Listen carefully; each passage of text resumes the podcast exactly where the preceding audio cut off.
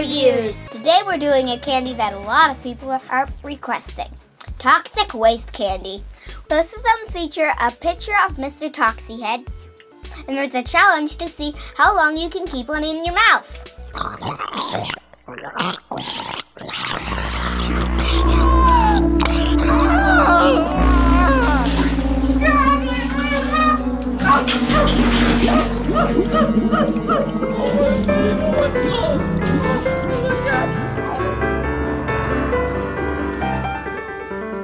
Toxic waste. We've got a mountain load of toxic waste.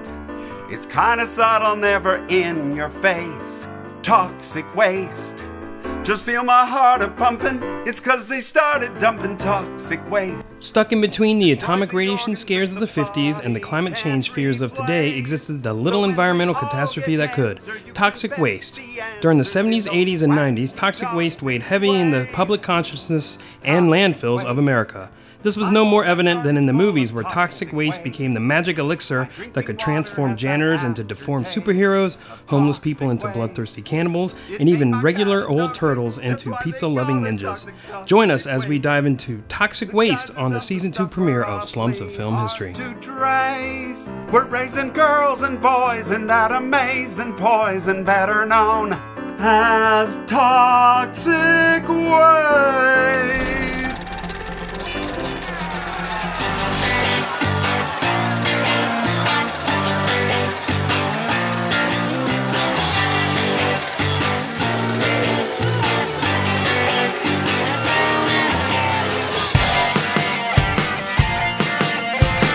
Slums of Film History, a lowbrow look into the high art of cinema.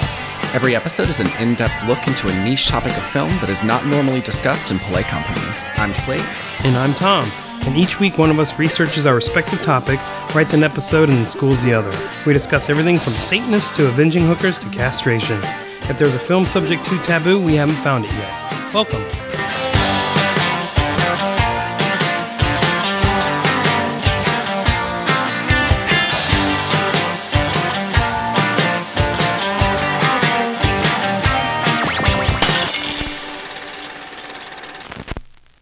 Hey, Slate, welcome back. Hi, Tom. Nice to see you. How are you doing? I'm good, thanks. How are you? I'm good. I'm good. Feels like we never left. Back behind the mic. It's actually it's really good to be back. yeah, I agree. I agree. I missed it. Yeah, yeah, me too. So, uh, what did you do during our short break? Dear, well, dear teacher, during my break, I. It's not like we never see each other. We did, you know, we, We put all this together. Hung Um, out at Christmas and stuff. no, Yeah, you know, I worked on a couple of other just kind of like side projects. I worked. It hasn't really been that long. No, no, it's really only been a few months, but it's nice. It is nice to be back, and it's nice to have you back too, listeners. So hopefully, Thanks for coming back. yeah, hopefully we'll have a good season for you to enjoy. I think we've got some good topics this time too. So We do, we do. very excited about it. And uh, also, before we get started, I don't want to forget, John Patterson is the guy who does our theme song. Love our theme song. So he's got a SoundCloud page. So look for JP Patterson on SoundCloud, and if you want to hear more of his tracks. So thanks again, John. All right, so let's start with the episode. So today's episode is about toxic waste. And today's episode actually started when we were recording an episode last season. It was the Scourge of the Homeless episode. We were talking about a movie that dealt with toxic waste, and which will come up in this episode. We realized, hey, this would probably make a decent episode. I thought it would. And so I started researching it and realized that toxic waste plays a big part in a lot of movies. And so I found a, an interesting angle, at least that I thought. I'm pumped. I know, me too. So let's get started. First of all, before we start anything, I want to kind of define toxic waste because a lot of people think of toxic waste as just radiation in a barrel. Mm-hmm. Basically, like just leftover reactor shit in a barrel. And that's kind of true. That's a part of toxic waste. But toxic waste encompasses a lot of hazardous materials industrialized waste, oil from automotive garages, you know, hospital waste, heavy metals, not the music, but, you know, Oh, I see what you're saying. Fertilizer. You're saying, I think toxic waste is green, radioactive Green green, slime. slime, and that you're saying that's not true. It's not just that. It's, it. it. encompasses a lot of different products that fill up landfills and that are, you know, are everywhere. And so when we talk about toxic waste and when toxic waste was a big fear in America during the, you know, 70s through the 90s, it encompassed all of that. Got it. So when I'm referring to toxic waste, I'm actually talking about all of it and not just radioactive waste. I've already learned something. There you go. Mission accomplished. Mm-hmm. Anyway, to start off, I think it's safe to say that the world officially entered the atomic age on August 6, 1945, when the U.S. dropped the first of two atomic bombs on Japan. First one being Little Boy, that was detonated over Hiroshima, and three days later, Fat Man, which was detonated over Nagasaki. The damage from both of those bombs was clearly devastating, of course. But another thing to remember was that this new atomic power was uh, destructive twofold because of the massive explosion that killed a bunch of people instantly, but also the slow effect of radiation, which no other explosive, no other type of weapon had that after effect. So that silent menace of radioactive fallout that can mutate your cells in ways unimagined before in human history was an additional fear that went hand in hand with the dread of massive annihilation. It's these two fears that would find its way into horror films of the 50s. And that's where we're starting. So the first film I could find was a movie called The Beast from 20,000 Fathoms. Mm-hmm. The title, if, if it sounds familiar, was sort of a ripoff of 20,000 Leagues Under the Sea Right, right. because that was a Disney movie that was coming out around then. And it was trying to capitalize off of that whole thing. Right. So the movie is about atomic testing in the Arctic that revives this gigantic prehistoric reptile that, of course, goes to New York City and fucks mm-hmm. things up, of course. That's where everyone That's goes where everyone to goes fuck things to up. fuck things up is New York City.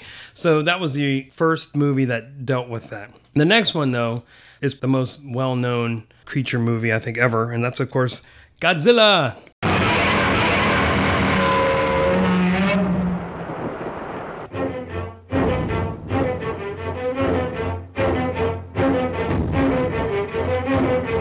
Did you say it again? This Well, the, the Japanese is, is Gojira. Gojira. Gojira. I like that better. I think. Well, Gojira is better. Yeah, you know, Godzilla slash Gojira is arguably the most famous of all monsters. It was one that definitely defined monster films from the 50s, 60s, 70s. Yeah, sure. But in 1954, no less than a decade after the atomic bombs were dropped on Hiroshima and Nagasaki, the first Godzilla was an embodiment of the country's fears regarding, like I said, the radiation and atomic weapons. It was all those fears personified. And actually, the first movie is really a somber type of film. I just watched it. Yeah, yeah. And I'd seen parts of it before, but I wanted to see the whole thing for this podcast. First of all, let me, you know, if you've seen a Godzilla movie, they're usually hokey, right? Godzilla movies usually they're he's fighting fucking Mothra, whoever, and or King Kong or like Mecha Godzilla, and I'll talk about those. But the first movie was actually a serious take on a disaster movie. The plot is there's nuclear testing that frees this prehistoric creature, um, which is Godzilla, and he comes up to Tokyo and basically fucks things up. And so the movie dealt directly with those radiation issues and nuclear issues. Because even at the beginning of the movie, it, there's a scene where these fishermen are out in the ocean and they witness this nuclear explosion, and that's the explosion that frees Godzilla. But that scene is actually based on a real life incident. It's called the Lucky Dragon 5 incident. And it was the same year that Godzilla was released. This incident happened earlier in that year. And as these fishermen were out on a boat, this 23 man crew, and there was nuclear testing, like the US was testing, like I think near the Bikini Atolls or somewhere out there. Mm-hmm. And this fishing boat got that radiation, and these guys got radiation oh, poisoning, and a lot of them died. Mm-hmm. And it was a big to do, obviously, Sure. and a, a big deal because, you know, these guys were irradiated by nuclear testing. So Godzilla used that scene in the movie. Oh, interesting. Yeah, I have a question. sure. Okay, I haven't seen Godzilla in a really long time. So Godzilla just like shows up, right? He doesn't just show up like they have evidence that something's going on. Some mm-hmm. bo- other boats get like wrecked, and they see like large footprints and stuff. And then actually, it takes about thirty minutes into the movie before he even shows up. Sure. I guess my question is, what?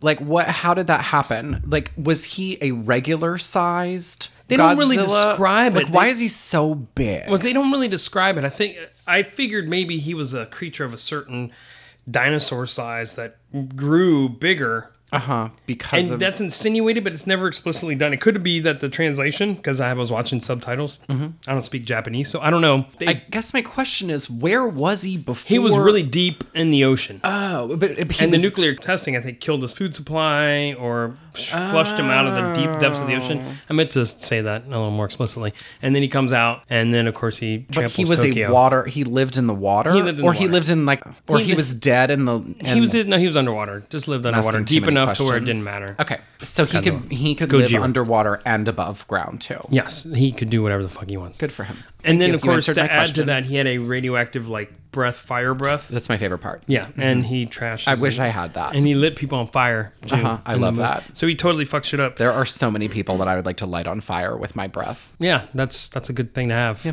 great. So Godzilla is obviously famous, and there's an American remake every couple years. It seems like, but it would have not been that way. It probably just been localized if, of course, it wasn't co-opted by U.S. film audience. Meaning they took the original Japanese film, added white people to it. They edited in like this white scientist to it, and it became Godzilla, King of the Monsters. and of course, that's what made it an international hit. Right, we've ruined everything. And I didn't watch that one. That's also on Hulu. I was going to watch it, but I'd rather have just watched Gojira. That sounds horrible. Yeah, and then of course after that became an international hit, then they're like, shit, we have to do a bunch of sequels. Mm-hmm. I mean, but Godzilla, King of the Monsters, and Gojira, he died at the end. But then they're like, fuck it, this is money, so he comes back. Right. Of Yay, course. Godzilla. It's just like any other Friend of children, Yeah. Any any other horror movie sequel. It's like, no, wait, didn't you kill him? No, no, it's he's back now. the sequel was Godzilla raids again. Sure. Okay. And then he fights, you know, King Kong, Mecha Godzilla, Mothra. Godzilla basically started that whole kaiju genre, which is, you know, giant monsters that destroy things. And of course, now we have movies like Pacific Rim, Mm-hmm. and of course the Godzilla remake, which, you know, came out a couple years ago and did Yeah, well. yeah. So, It's- and of so course, it was- no it- one wants to talk about the one from 98 because that sucked. Is that the P. Diddy one? Yeah. Yeah. Yeah. it, That was got it. Yeah. Yeah. P. so- Diddy played Godzilla. Hmm. yeah, That's yeah. not true. That's, That's not, not true. So with the sequels came the ripoffs of Godzilla, and of course the American movies that bit off of that in the '50s. Some notable movies that came out right after Godzilla did that was a movie called Them. I tell you, gentlemen, science has agreed that unless something is done and done quickly, man, as the dominant species of life on Earth, will be extinct within a year. Yes, cities, nations, even civilization itself, threatened with annihilation. Nature, mad, rampant, wrought its most awesome creation. For born in that swirling inferno of radioactive dust were things so horrible, so terrifying, so hideous. There is no word to describe them.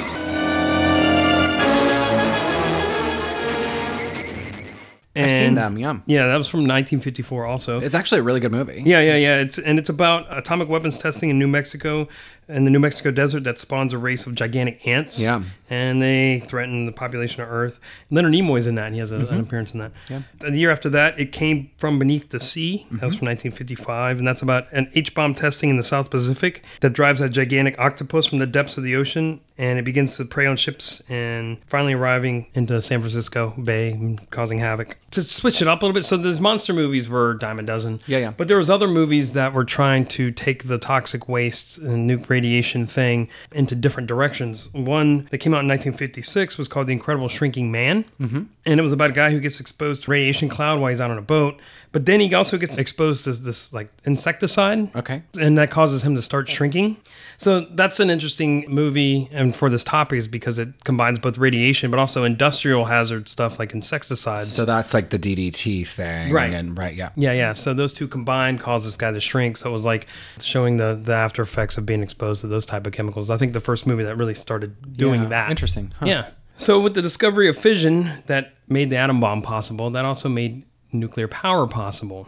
And so even in the 30s, there were small nuclear reactors that could run small power grids, but it wasn't until the 50s where nuclear power became a viable thing, right? So thus we had nuclear power. Unfortunately, we also had nuclear waste that came from these power plants. Running parallel to this, we also had post World War II in- industrial growth, Sure. which means we had post World War II industrial waste. Mm-hmm. So things like plastics were being invented and synthesized materials like that. DDT, as we talked about, was being used as a, a pesticide, along with more chemicals, thus more chemical waste, along with nuclear waste. So that's just mm-hmm. to give you a little bit of background on yeah. that. It got to the point where the government realized that something had to be done about all of this. So, thus, the Environmental Protection Agency was proposed by President Richard Nixon and began operation on December 2nd, 1970, after Nixon signed an executive order. Another thing that happened in the 70s is that there were some high profile incidents that occurred that really raised this concern with the American public that toxic waste was a big problem. One of the first ones And one of the bigger ones was the Love Canal incident. Okay.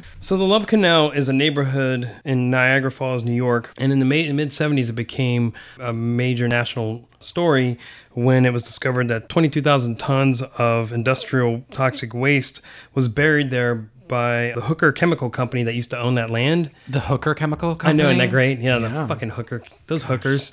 And they. All this time we thought they were just having sex for money, but they were also developing. real estate and Yeah. they were burying toxic waste there. to So they buried toxic waste there, sold the land to the real estate developers. They developed a bunch of neighborhoods on there and a bunch of people got sick Mm-hmm. and people had to move and be relocated. I think it, there's hardly anything there now. It's like it's all it's still fucked up. Residents of Love Canal in Niagara Falls reached the simmering point at a town meeting, focusing on the poisoning of their environment. For over 40 years, Hooker Chemical Corporation dumped over 80 toxic substances at Love Canal, and the poisons are now seeping into the homes built over the deposit site. As serious illnesses rise, panic sets in, and home values nosedive. The community has raised its voice for years, but government fails to respond.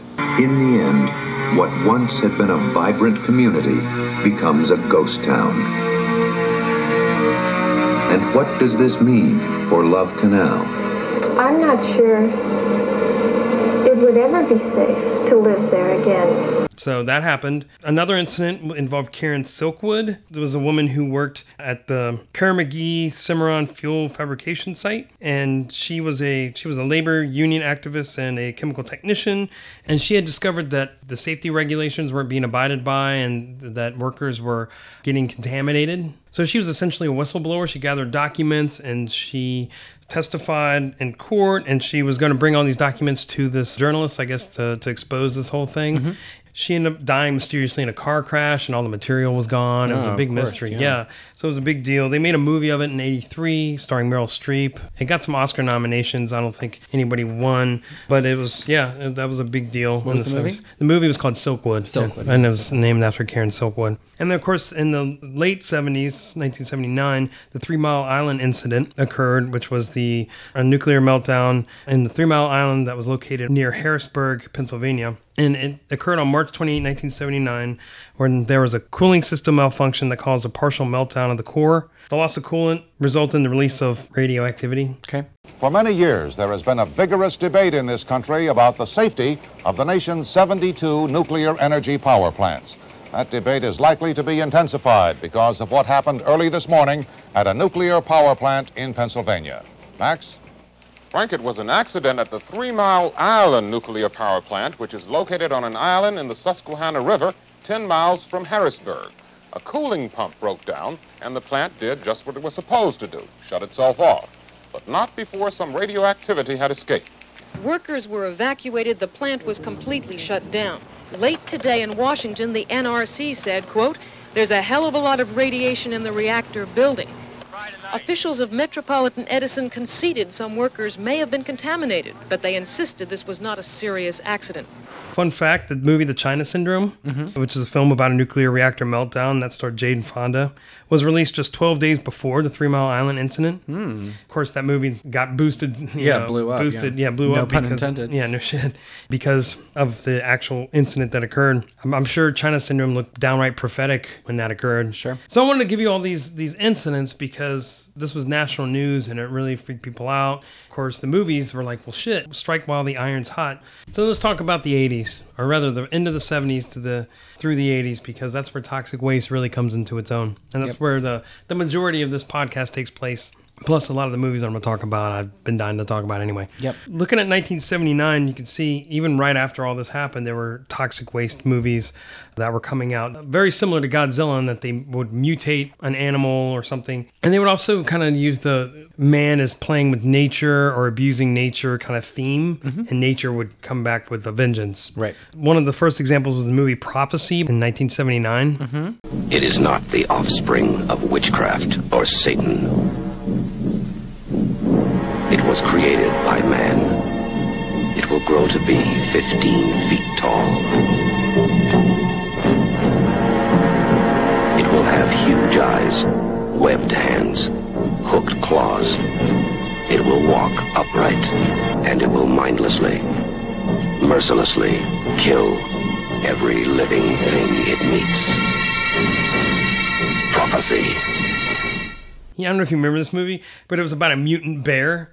Like toxic waste in the woods fucked up this bear, Uh-huh. and it was all mutated and melty looking, and it was really cheesy. I like the idea Yeah, of yeah, a and toxic waste diseased bear. yeah, and Mhm. it goes to the woods and like causes fucking havoc, and it's, it's great. You might have seen this as a meme. There's one scene where he like this guy sees this bear coming, and he's like in his sleeping bag, and he's trying to hop away from it, and it kicks him, and he like the sleeping bag explodes. It's hokey as shit. It's funny. We'll put it on the site because Yeah. it's really funny. But that's all I got to say about prophecy. But it was definitely that you know that whole toxic waste messes Wait, with nature. he kicks the bear and the bear. No, no, the bear, the bear kicks the sleeping bag guy or hits him. It's Okay. it's it's fucking hilarious. All right, I, I meant to get you to watch it before we did this. Either way, I didn't know bears kick thing. Kick. well, I said hit him and didn't really kick him. okay, got it. Got But bears can. I mean, you saw the Yeah, Revenant. Bear, I think he kicked Leo DiCaprio Yeah, or raped okay. him. I don't know, something like that. Uh, all right, so continuing on, there's a movie called Monster Mm-hmm. from 1980, and it's about a rural Colombian village that's attacked by a horrible sea serpent that was that was aroused by industrial pollution in a nearby lake. So Mhm. there you go.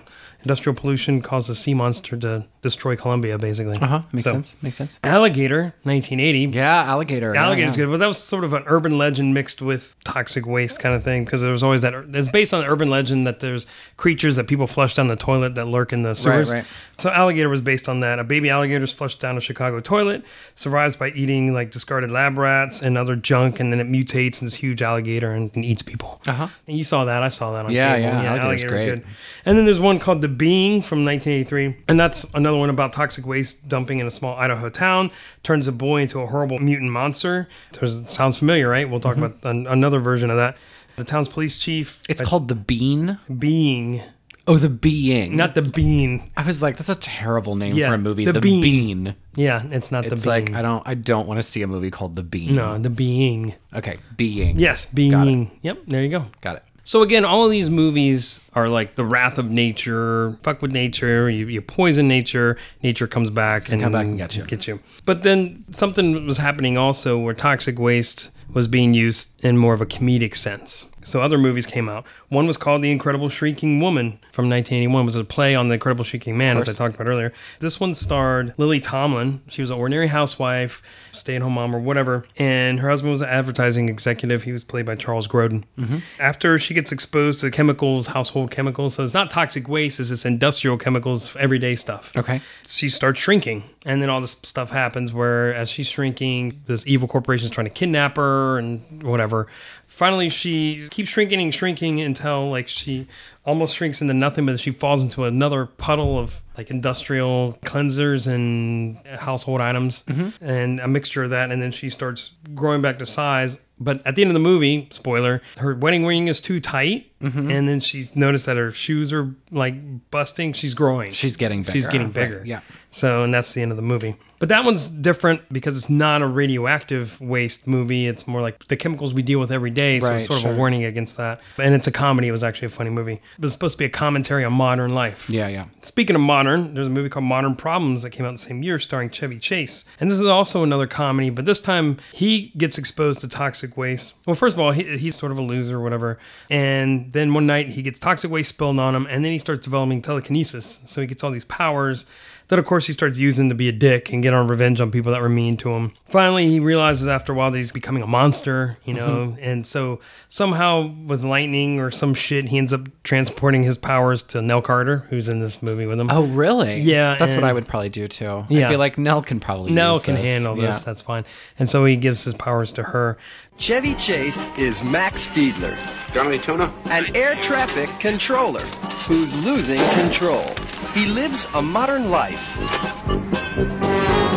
with a modern girl and modern problems. Everybody dumps on Max until a nuclear shower gives him the power and a green light. Oh, it's true. To get even. Now he's out of control. Chevy Chase. Yes! He's got hot brains and modern problems. I was a bad boy. Modern problems. It'll glow on you.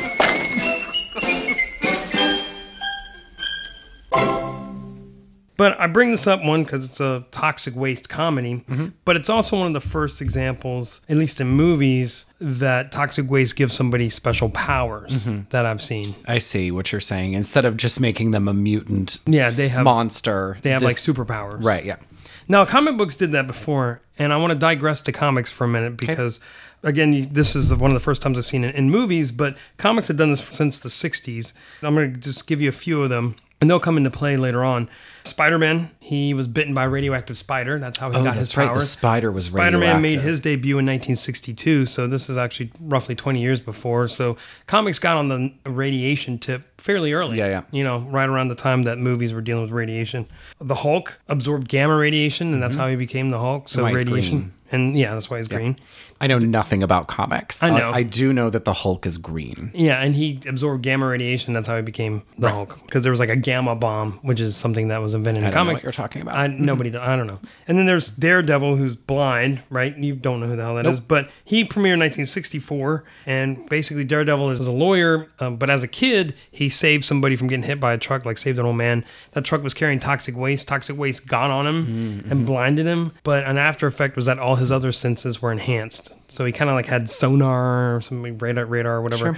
and he became a superhero. And then even the Joker, he debuted in the 50s, but the Mm. Joker fell into like a vat of toxic waste when he finally started getting burned his skin. Yeah, burned Yeah. his skin. Didn't really give him powers. He was already smart, but it made him evil. Yeah. So yeah, so toxic waste made the Joker as well. I'm talking about those for a sec, mostly because in the 80s there really weren't. And it's not like today where there was a lot of superhero movies. There really weren't that many, except the latter tail end of the the 80s is when you started seeing superhero movies come into play, except for Superman, which was 1979. Right. But the He was an alien, right? he was an alien, Okay, so that good. doesn't count. So what I want to talk about next, though, is what I call the year of toxic waste, which is 1984. Okay. I think this is year is very important because that's when all these toxic waste specific properties came out. Mm-hmm. So as we were just talking about comic books, I mentioned the Hulk and Daredevil and everything else, and how they have toxic waste slash radiation origins. Sure. This next uh, one that I'm bringing up is probably the most important toxic waste property ever. Mm-hmm. So the property that I'm talking about is a little cheaply published, little black and white comic book written and produced by a couple of nobodies called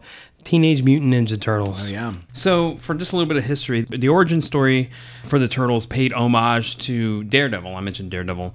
And Daredevil's origin story is that it was a kid who pushed an old man out of the way when this truck was coming. The truck had toxic waste, Right, right, right. hit him in his eyes, and he was blinded.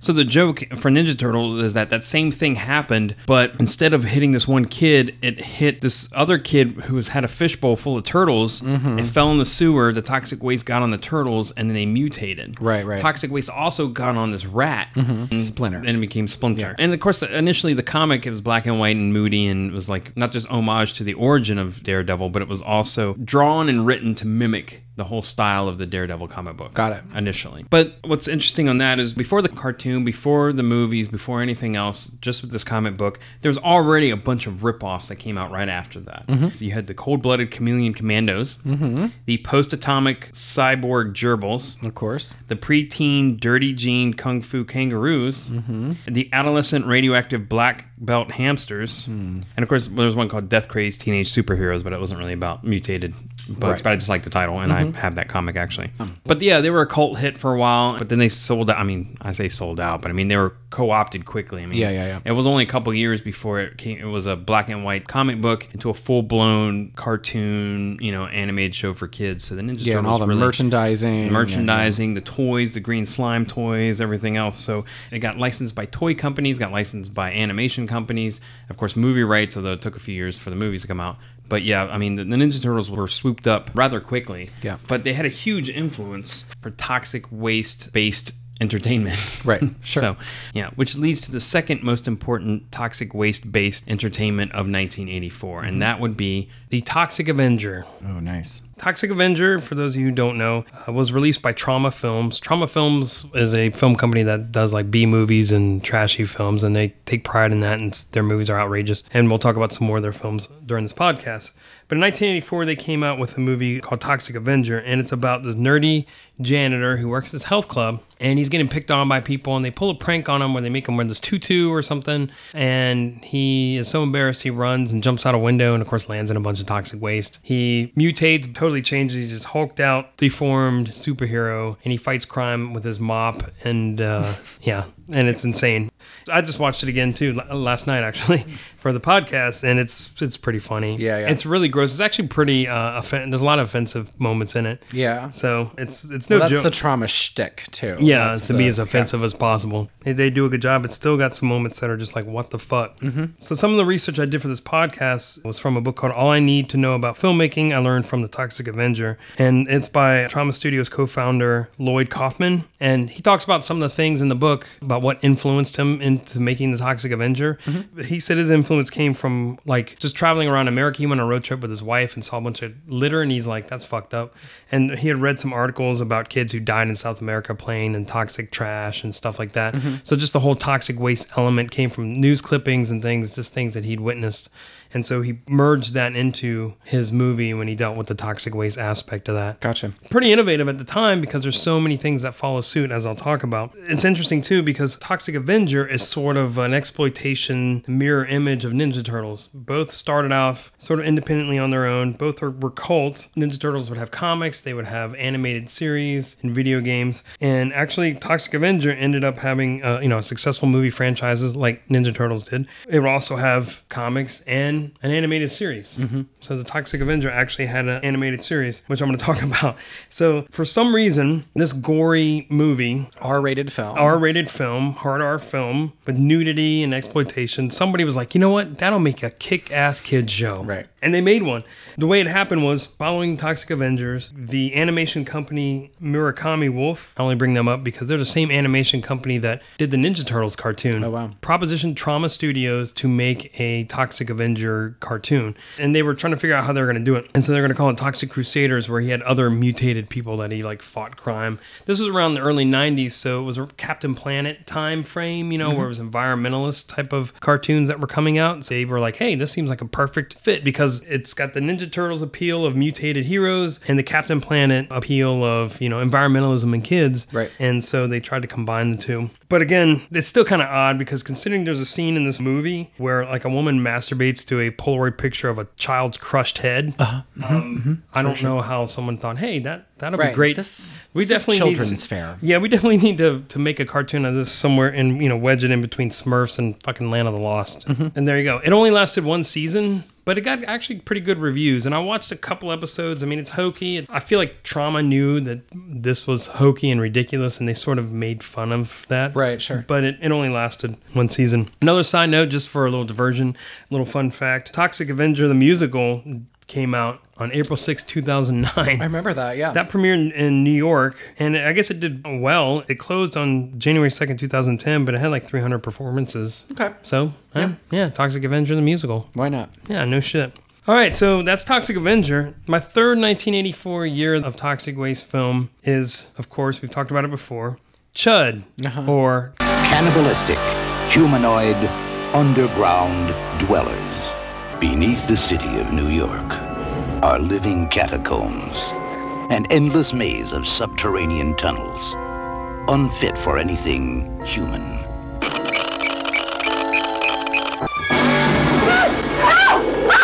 There, Chud.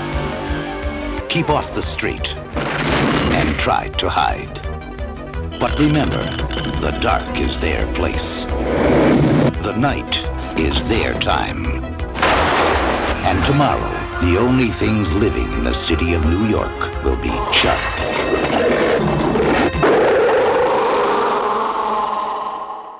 So Chud, for those of you who didn't listen to Scourge of the Homeless, go back and listen to it, please. Thanks. Mm-hmm. But also, Chud is about homeless people in New York who get exposed to toxic waste in the sewers. They mutate into monsters, and then they come up and they eat other homeless people and they eat everybody in New York because, of course, as we noted, there's always toxic waste in New York City. Mm-hmm. So Chud dealt with the, the homeless fear in New York, but dealt with the toxic waste fear. But I feel like that either started or helped, or I was going to say it helped perpetuate the trend of toxic waste in New York City, but you already had that that with Ninja Turtles, you know. So it seems like everybody was assuming there was this toxic waste buried under New York City. Well, I think New York is known for underground because of the subway and because of the rats and because I mean that's where when you think about the sewer systems, you know, that's what you think about. Right, that's true. And then, of course, that Love Canal incident happened just a decade earlier Mhm. with the buried toxic waste in populated areas. So it's not hard to, to Yeah. combine the two. And it, and it makes for an interesting little plot Mhm. in movies.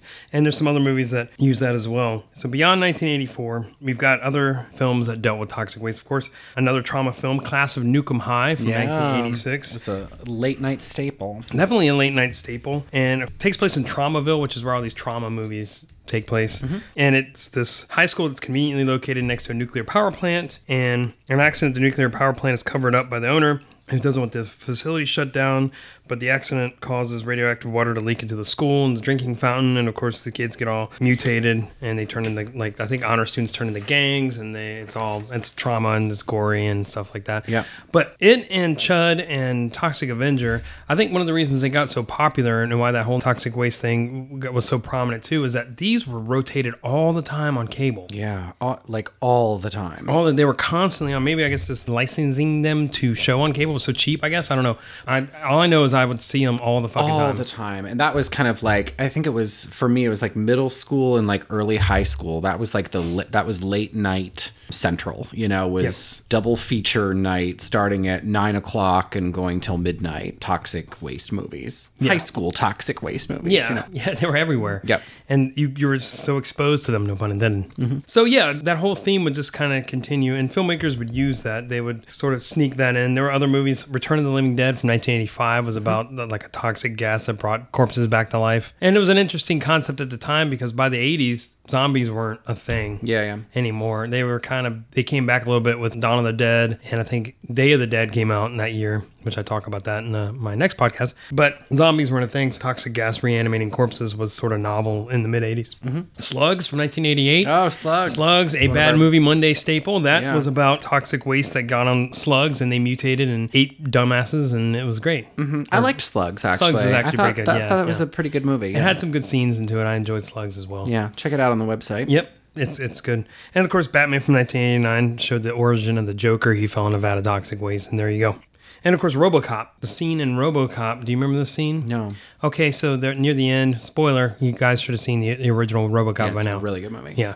Well, they're chasing RoboCop in the industrial place. Uh-huh, I remember like the this. factory place. And the guy's in a truck and RoboCop shoots the windshield and the guy loses control of the truck and it runs into this big ass thing of toxic waste that just happens to be there. oh really Yeah, and the guy stumbles out and he's like, "Eh," and he's all fucked up from toxic waste on him. And then like Clarence Boddicker, the main bad guy, like he hits him and the guy kind of explodes. Mm-hmm. I know I'm not doing a great job describing it, but it's you don't remember that? no I'll show you the clip. okay Uh, we can put it on the site for everyone else too. Sure. But anyway, it's just a little toxic waste type of homage thing in RoboCop, and it's a great scene. Yeah, and it's alright. gory, of course, because it's RoboCop. So anyway, so you see this toxic waste. People are so used to toxic waste, and it's just like, yay, it's fun. Right. Now we're gonna move to the '90s because by the time the '90s get here. Toxic waste, it's gone from being like a cool thing in sci fi movies and horror movies to being more kiddie friendly. yeah sure But one movie from 90 that I have to tell you about, it's amazing. It, it, it reminds me a little bit of Chud in that it, it tackled two subjects. It's like Chud tackled homelessness and toxic waste. Mm-hmm. This one tackles abortion and toxic waste. Mm. Yeah, I know you'd be interested in this one. yeah. This one's called The Suckling, aka Sewage Baby. Sewage baby Sewage Baby. I love it already Yeah. Meet Mommy and Daddy. Everything's ready.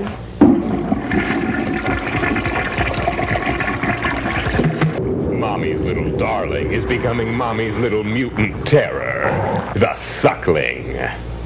What is going on? We're locked in. Yes, trapped in a bordello, Mommy and Daddy must try and survive their wayward offspring. What happened to her? I mean to get out of here alive. The Suckling. What the hell is this? If you're looking for nail-biting action and suspense, see The Suckling. how did we fucking miss this movie? I think hmm. this was one that should have been in your Bad Babies. Yeah. one. Here's the story. So this couple, they want to abort their baby. So for mm-hmm. some reason, they go to this brothel where these illegal abortions. I guess are. that, that makes seems sense. seems like that So this woman gets an abortion.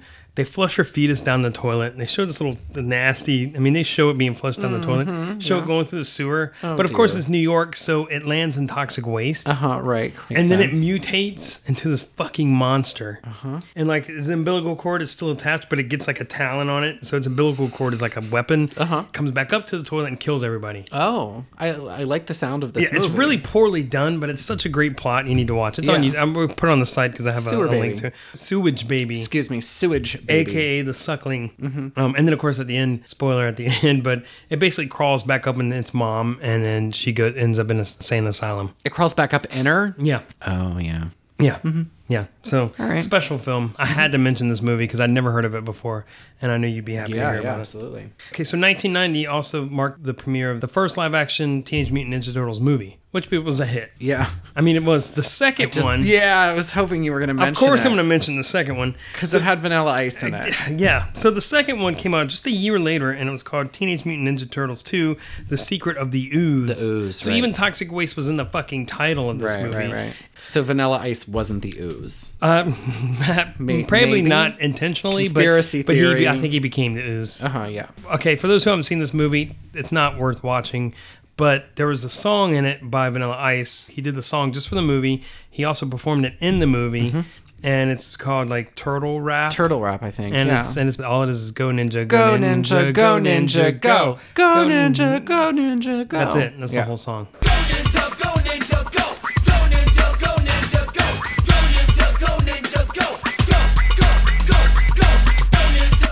Yeah. Yeah. It was a good. It was a hit. Yeah, yeah, it was baller.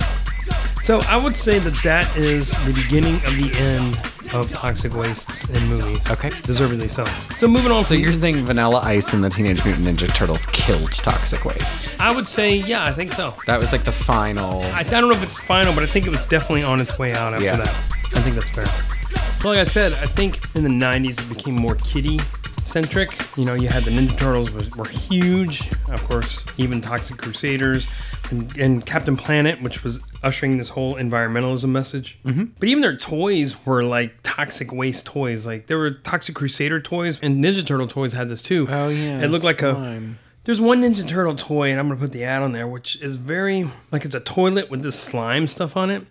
It's like someone f- like wanted to combine Ninja Turtles with street trash Uh-huh. and, they, and make it a toy about Yeah. playing with toxic waste. This is what this was. It was like the slime machine, which slime in the '90s meant toy toxic waste. Yeah, sure, That's sure. what I mean because it was that green glowy slime. Yeah. Mm-hmm. Toxic waste became a toy your kids could play with, basically in the '90s. Yep. Oh no! Raphael's in the clutches of the evil Foot Splashomatic torture machine! Will the turtle cycle make it in time? Will Raphael be destroyed by the retro mutagen ooze?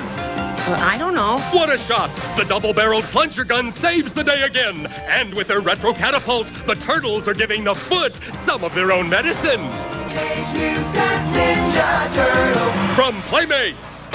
One thing, though, one grown up thing that occurred in the 90s that concerned toxic waste was the lawsuit against the Pacific Gas and Electric Company in California in 1993. And that suit was brought on by someone you may have heard of called Erin Brockovich. Yeah, I knew you were gonna get to this one. Yeah.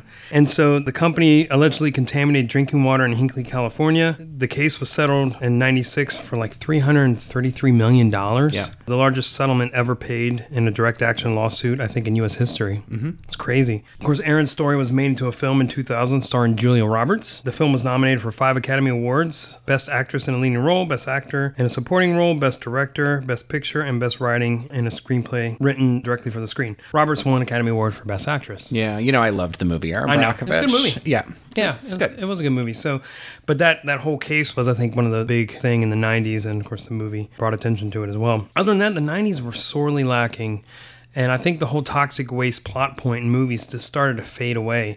What was rising up, I think, in the people's consciousness too, was, of course, climate change and global warming. Yep. One thing I think that happened, though, unfortunately, is that climate change is a shitty plot point in a horror movie. Right, yeah. Uh, an example of that is the movie The Day After Tomorrow. Do you remember this movie where Oh, people were basically they were running from climate change? Yeah, it was like a tsunami that hit New York, and, then, then it a- froze, And then it was an ice age, Right. An instant ice age, and then they everybody moved to Mexico. and yeah, Mhm. And then um, South Park made fun of it in an episode as well about Yeah. running from global warming.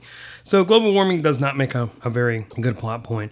To cover down on, I think the whole playing God DNA thing took over for making monsters and mutants. Mhm. So all those movies we talked about Splice, which was kind of a playing God movie, but even in movies that dealt with characters who had a past, like a toxic waste past. For instance, they changed those in a lot of these films.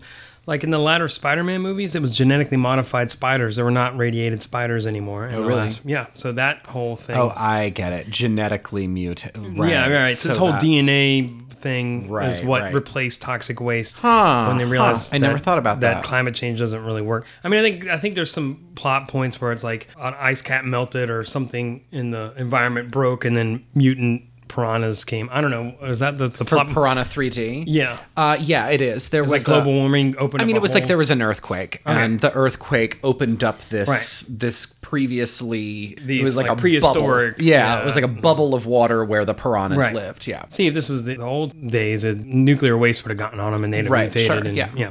But some older properties that have been rebooted have kind of kept their radiation slash toxic waste origins. For instance, Godzilla is still a radiated beast. Like Mhm. in the latest movie that came out a couple years ago, it was a nuclear explosion that made him. The Hulk still in the new movies out now. He's still like they talk about ga- his gamma origins that he was irradiated. Right. And even Daredevil, which is a TV show that's on Netflix, which I like. It's a nice show. Still, it was a toxic waste that got in his eyes and fucked him up. So they kept those origins. But you know what's interesting is one of the the, the number one toxic waste property Ninja Turtles. Mhm. That reboot, which I know that you enjoyed that, and I- you're you're I- part in that. Yeah, I, I worked on that. Um, not on the movie, but uh, I did some brand partnership stuff. So I actually saw Teenage Mutant Ninja Turtles, the reboot, in the theater, which is funny for me because I never go see movies like that in the theater. Right, But I can't say anything bad about it because I worked on it. So if you want me to insult it, I'm not going to. I'm not going to insult it either because I didn't watch it. Mm-hmm. I will say though that it is telling that even the Ninja Turtles, who were the poster children for toxic waste, their toxic ooze origins was actually changed to a mutagen genetic altering serum thing as their origin story now. Was it? Yeah, so they're not even I was radioactive anymore. So wasted when I saw the movie. I'm not even joking. I got Probably the best way wasted to experience it. to I- go that's see it. exactly Yeah. as I would have seen it. as Like well. falling down. That's the best Yeah. way. That's good. It was sloppy. Yeah, well, that's good. So even the Ninja Turtles don't commit to, to toxic waste anymore. So, and I think that's telling. With that being said, I do find it interesting that these days toxic waste is barely even mentioned when discussing environmental concerns. I mean, I know pol- air pollution and fossil fuels, but really, I don't. You don't hear shit about toxic waste these Mm-mm. days. I mean, the only thing that I've heard is something. What was it? The Japan. well, that yeah, that's Yeah. a good thing you're bringing that up. That reactor in Japan, and actually, I just read a story about that. Fujiyama, Yeah, it just came out. Fujikama? I can't- Yeah, just came out. Yeah, they they can't even go inside it because it's and the radiation's so bad with the melted cores that are in the middle of Yeah. that. So I mean that's a real disaster that happened, and I know everybody here that's listening knows about it, and it's still a problem now. Mhm. They can't even go in there and clean it up because it's so bad. So that's one example that's here, but it's not even treated as a constant concern like it was back in the day. Right, like sure. it wasn't not. It seems like it's treated more as an anomaly than a, a constant problem, as much as you know we talk about fossil fuels and CO two and carbon Right. footprint type of stuff these days. I mean, toxic waste is still around. That shit's still there. Yep. You know, it's still under New York City. Mm-hmm. You know, I know. I, turning every time I flush my baby down the toilet, I'm like, this, you're, this could have you're on pins and needles, Yeah. hoping that your baby doesn't come back and kill you with his umbilical cord. No, I know. I think about riding all a the mutant time. alligator Yeah. up through the sewers. No, I mean that's how I get to work. So exactly. See, gotta love New York. This is why I like to go visit. You never Uh-huh, know yeah. what you'll see I'm there. Glad to have you. I, I like to share our toxic waste with you when you come. Yeah, I think that should be on the tour, like part of the tourist campaign. Make it happen. Yeah. I don't know. I think to close this thing out, I think maybe people don't believe that radiation will do that anymore, or they it's a suspension of disbelief. Mhm. Although they'll believe that you can modify anybody's DNA to become like a magical superhero. So I think it's just shifted to Yeah, something sure. that's a modern topic people like to talk about. Right. But but I like the old toxic waste stuff. Yeah, me too. It's kind of a solve all. You know, it's Right. kind of like, oh, I need to do this thing. Oh, I'll just dip it in toxic waste, and then anything is possible. Anything is possible, That. So yeah. it's it's a, it's like It a is. magic serum. Yeah, It's, a, it's this magic elixir. It can mean everything to all people. Yep. Anything to all people. So it's great. But these days, it's just kind of fallen out of fashion. Mm-hmm. One instance, though, that I noticed, I don't know if you've ever seen Wet Hot American Summer, the movie. I have, yeah. Uh, did you see the show? I did. So they kind of bring up toxic waste as a plot point oh in, the, yeah, in the show. they find they, see a find, like, puddle of, of it, it, yeah, yeah, and, and it becomes like, what do we do about it? It's kind of a Jaws kind of plot, isn't it? Kind of, well, there's a bunch of different plots. Yeah, but it's they- like we have to shut down the camp. No, we can't shut down the camp, right? Was that Yeah, it? yeah, yeah, yeah, They, yeah, exactly. Yeah, that's a Jaws plot. Yeah, kind of but they were sort of paying homage to the '80s toxic waste Yeah. plot Oh, yeah, I forgot about everything. that. Mhm. Yeah, so that was fun. I was glad that they brought that up. Mm-hmm. An adult committed relationship. I realize that's a very Please, foreign spare me the concept graphic to you. details. You spare me. What? What are they doing? What is it? Just I suspected toxic waste. Oh my god. And given the consistency of the sludge, I'd say it's been seeping into the water table for weeks. Jesus. Given its proximity to the lakefront, I'd say we've got less than 24 hours to restore the ecology, or every living thing within five miles of here could die. All right, we've got to go back to camp, find Mitch, tell him what we saw in the woods, and get his take on the situation. Let's go.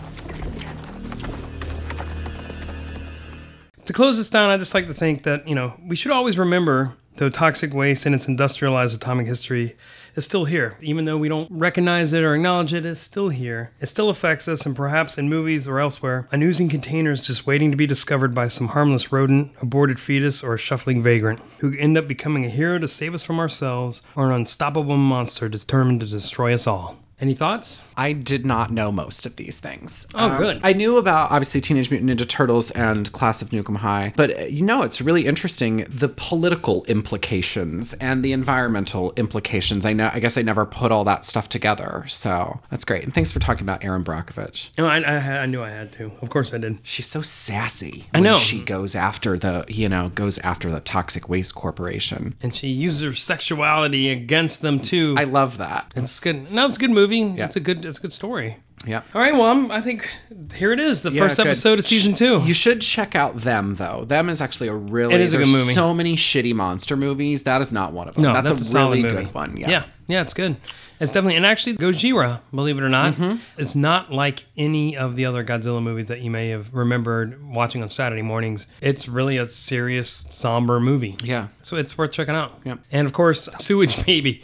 Got to see Sewage oh my God, Baby. I, am gonna watch Sewage Baby. Yeah, we're gonna watch. Sewage Baby tonight. So, in closing, guys, if you like the show and you want other people to hear it, please review us on iTunes. It's kind of a stupid thing to ask, Yeah, but yeah. It's annoying. It's a pain in the ass, but that's kind of what you have to do. Yeah, we're, Um, we're pandering. Yeah, so a little bit. we're So pandering. we don't just want to listen to people say nice things about us. The way that iTunes works is that's the way that we move up the charts. So the more reviews that we get, you can say mean things about us if you want. The more reviews we get, the higher up, and that means that we can get the show to people that would actually enjoy it. So Right. two seconds Yes. and just review us on iTunes. Yeah, we do appreciate nice things said too, though. So You're so like, I wanna read so- nice things. So don't hold back any nice comments if you have them. We appreciate No, those too. That makes sense. Right.